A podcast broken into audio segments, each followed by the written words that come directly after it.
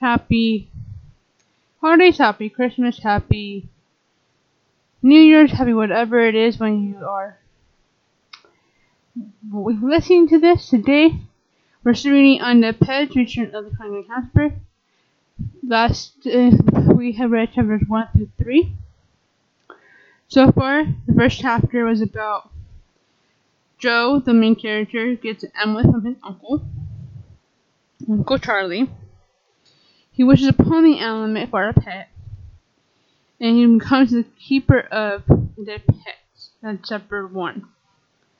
Two, he finds out that he is the keeper of the pets, dead pets, and finds the hamster underneath his bed. Chapter three, he finds out that he can't really to get rid of the um, the amulet. Um, but it sends an email to his uncle about it. Now we're going to be read chapter 4, and that's the only one we're going to do in this podcast. The, there you are, Joe, said Mom. It's not like you you to be the last one to the table. Currently, not when your dad's front of breakfast feast. Yeah, I was in the bathroom. What did you have for breakfast, Joe? called Dad as he put some bacon in the frying pan. Toast or the works. Bacon, eggs, and hash browns. Joe smelled the water as he breathed in the smell of fresh bacon. Toast in the works, please. He was just about to sit down when a little voice speak. Watch out! It was a dumpling. It was dumpling, the, the hamster. Joe's Frank saying, I told you to stay put, he whispered as Dumpling climbed to the table. Sarah put over the top of her magazine and raised an eyebrow at her brother. Who are you talking to, Twerp? Oh, um, no one. What's breakfast? asked Dumpling. Just sit down on the table. Get off the table. Sarah put down her magazine. Seriously? So who are you talking to? Imaginary friend? She goes, oh, I don't have imaginary friend, Joe. I told you, you they can't see or hear me, said Dumpling. Look. To Joe's horror, Dumpling waved across the table toward Water waddled across the table towards Sarah and jumped up and down, raising a dust cloud around them. Sarah carried on, reading totally obvious to the zombie hamster leaning over the table. Here you go, Joe, said Mom, holding him a plate of toast spread with her homemade jam. Joe scratched out his favorite, but as he reached for the toast, Dublin made a dry too, and quickly began to disappear. Slow down, Joe, Dad laughed as he reached on the table to of bacon, eggs, for Sarah. You're eating half of your toast in ten seconds flat. Maybe his your friend is helping him, Sarah said with a smirk. Come on, Sarah, said Dad. Leave your brother alone. Joe squirreled at his sister. She was almost as much pain as Dumpling, who was now licking out jam off his sticky claws. The hamster turned to Joe. So, shall we get starting o- over Oliver, starting to find Oliver. I'm not going to have you, Joe hissed. He did it again, said Sarah. Did you hear him, Dad? Talking to like he's talking to himself like a five-year-old. Toby was who was six, and he was happily talking to himself for the last ten minutes, making a face at her. So did Joe. But before a, a five a mom came over to the table, and then her no, sorry nose twitched. Her eyes watered and she sneezed loudly. Here's the name. Has the neighbor's cat been in here? said rubbing her eyes. Dad said struck his head. Probably Joe's imaginary friend is making her sneeze. You sneeze, Mom. There maybe he's a big hairy glowy dog. If only that Joe if only that Joe thought it could hurt him. Maybe Sarah wasn't too far from the truth. Could it be Dumpling starting off Mom? Allergies? She could see him. But could she couldn't see him, but could he? She somehow sense him. Weird.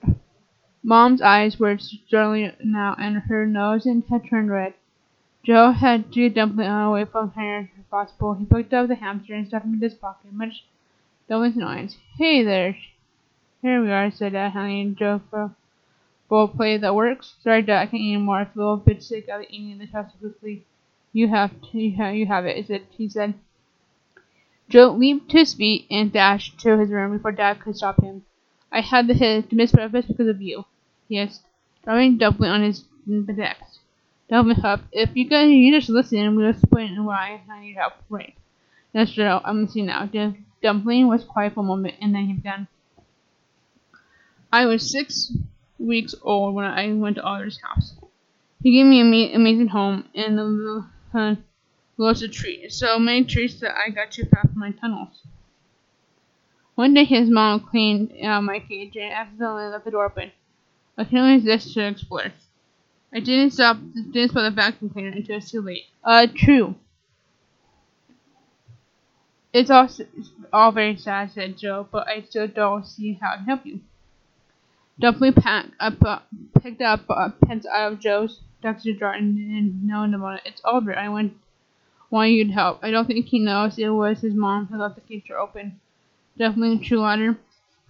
He must have been wondering how it happened, and he'd be so lonely without me. It's already been a week since the accident dropped out, so you want me to make sure Oliver's okay? That's it.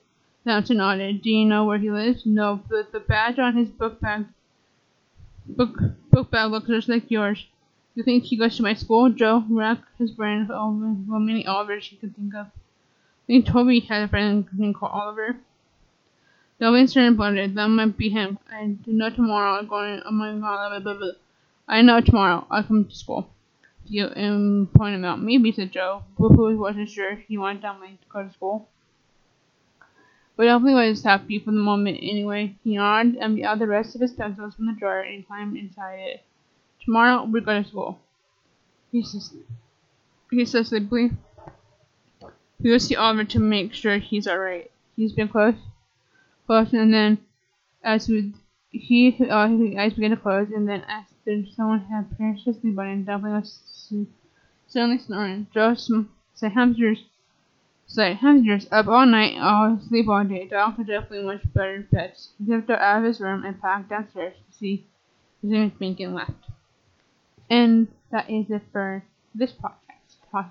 Hope you guys have so far, if anyone is listening, is loving this. I am. I think it's a cute story.